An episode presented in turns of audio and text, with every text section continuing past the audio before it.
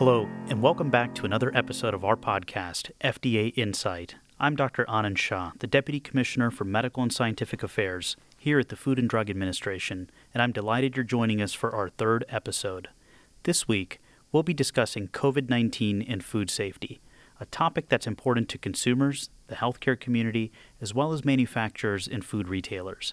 Our guest today is Dr. Steve Hahn, the Commissioner of the FDA. Dr. Hahn, welcome back to the show. Anand, it's a pleasure to be back and talk about this topic, which of course is important to all Americans. So, Steve, the FDA has a large responsibility when it comes to the nation's food supply. Let's start with an overview of what FDA's responsibilities are for food safety. Absolutely, Anand. As an agency, we regulate about 80% of all the food in the United States. This includes our fresh fruits and vegetables, milk, milk products, eggs, bottled water, fish, food additives, and even more. It doesn't include most meats or poultry, which are regulated by the U.S. Department of Agriculture. Food safety is a shared responsibility between industries and the, uh, the agencies that regulate it. During the pandemic, of course, FDA had worked to introduce temporary flexibility in regulations that allow the country to maintain an ample food supply without sacrificing food safety. And thankfully, the landmark FDA Food Safety Modernization Act, which we also refer to as FSMA, prepared both the industry and the government by shifting food safety from responding to problems to preventing them in the first place. So, a lot of our food is imported. With many of FDA's inspections stopped, is imported food a particular focus right now?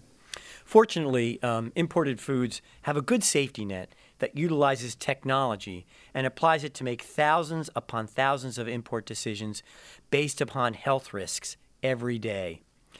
Now, the percentage of food imported varies widely by commodity, but rest assured the tools that FDA has in place have been working. These include inspections at the port of entry and our system called the Predict system, uh, where we used a risk based screening tool to focus on our examinations and sample collections on those products that we think have the highest risk. We've been conducting remote inspections of certain importers covered under FSMA. Additionally, we're conducting a pilot program that will leverage artificial intelligence and machine learning to explore new ways to enhance FDA's review of imported foods at ports of entry and elsewhere. We want to make sure that they meet FDA's safety standards. We will likely have to say have more to say about this topic very soon as we prepare to announce the new era of smarter food safety blueprint. There are a lot of misconceptions out there right now during this pandemic, especially around safety. What can you tell us, Commissioner, about the food supply? Is it currently safe?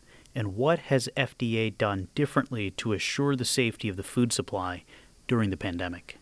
I can assure the American people that the American food supply is safe and secure. There is no evidence of food or food packaging being associated with the transmission of COVID 19. Anyone handling, preparing, and serving food at home should always follow safe food handling procedures, such as common sense things like washing hands and surfaces often. The CDC also recommends that if you're sick, you should stay home until you're better and no longer pose a risk to infect others.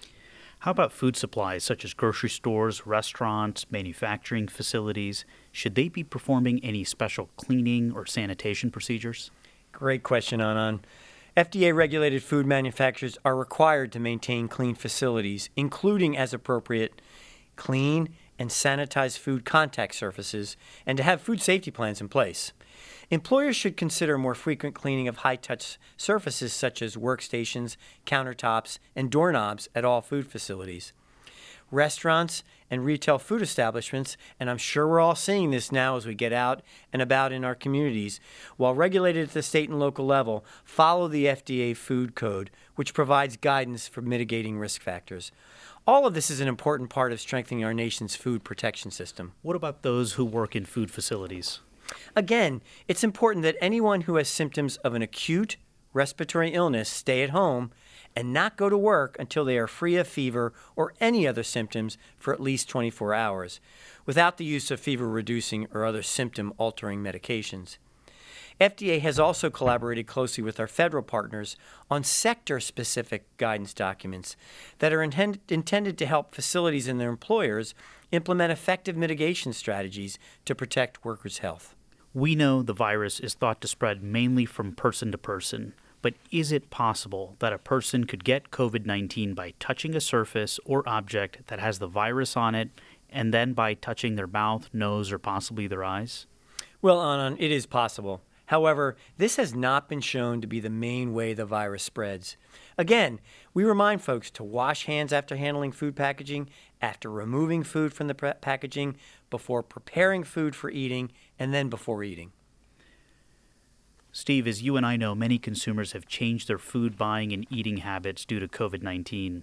Some of these changes came about because consumers were worried about getting the virus in a supermarket or because certain foods seemed to become unavailable. But from a food safety standpoint, is there any reason for anyone to change the way they buy and consume food? Unlike foodborne gastrointestinal viruses that may make people ill through contaminated food, coronavirus is a virus that causes a lung or respiratory illness. Foodborne exposure to this virus is not known to be a route of transmission. Regarding buying food, many people have stockpiled food like they would during a hurricane which puts enormous pressure on the supply chain across the country. Food use in large scale establishments such as hotels, restaurants, stadiums, universities has declined, while the demand for food at grocery stores has increased. The FDA is working with food manufacturers and grocery stores to closely follow and monitor the human food supply chain for any shortages that might occur. So some grocery store shelves may be temporarily short of certain items, mostly because customers are buying more than usual and not because there's less food? Absolutely correct, Anand. But manufacturers and retailers are working around the clock to replenish shelves. You've got a pet dog, Bocce, and what about our animal friends? Uh, very important topic for a lot of Americans. The FDA is also monitoring the availability of foods for livestock and pets. And as of now, there are no nationwide shortages of animal food. Same as with our food, the inventory of certain foods at the grocery store might be temporarily low before stores can restock. Does the increase in online shopping during the pandemic generate any concerns for FDA from a food safety standpoint? Anand, this is a pretty remarkable story that comes out of the COVID 19 pandemic. This quarter saw growth in online food shopping and delivery of more than 500% compared to last year. Now, that's partly because most restaurants have been closed for indoor eating, usually a significant source of consumer spending. Another new area of smarter food safety focus identified in the blueprint is the safety of foods ordered online and delivered directly to consumers. We need to ensure that these foods are produced, packed, and transported safely.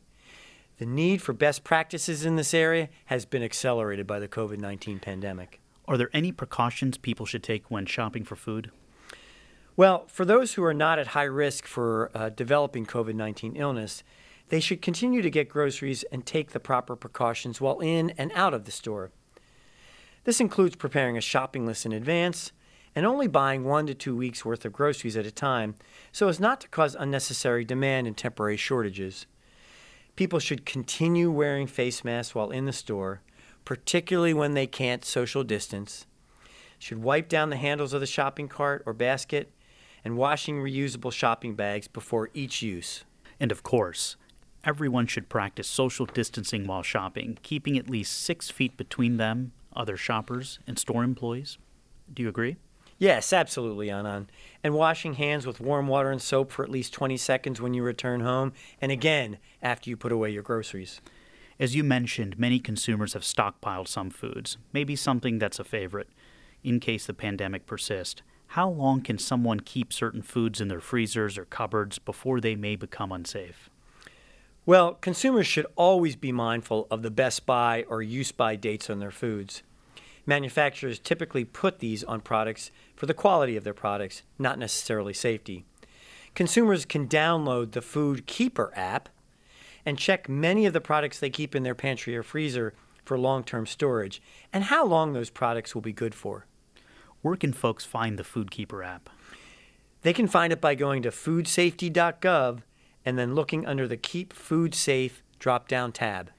What else can people do, Steve, during this pandemic to ensure that the foods they serve their families are safe? Anand a great question, because the rules aren't much different during this pandemic as they were before we recommend everyone practices the key steps of food safety and to rely on credible, accurate sources such as the FDA, CDC, CDC, and USDA. What exactly are those key steps of food safety? Clean, separate, cook, and chill. Meaning washing hands and surfaces often, separating raw meats from other foods, cook to the right temperature, and refrigerate foods promptly. We want all Americans to be safe now during this pandemic and in the future. Well, that wraps it up for today.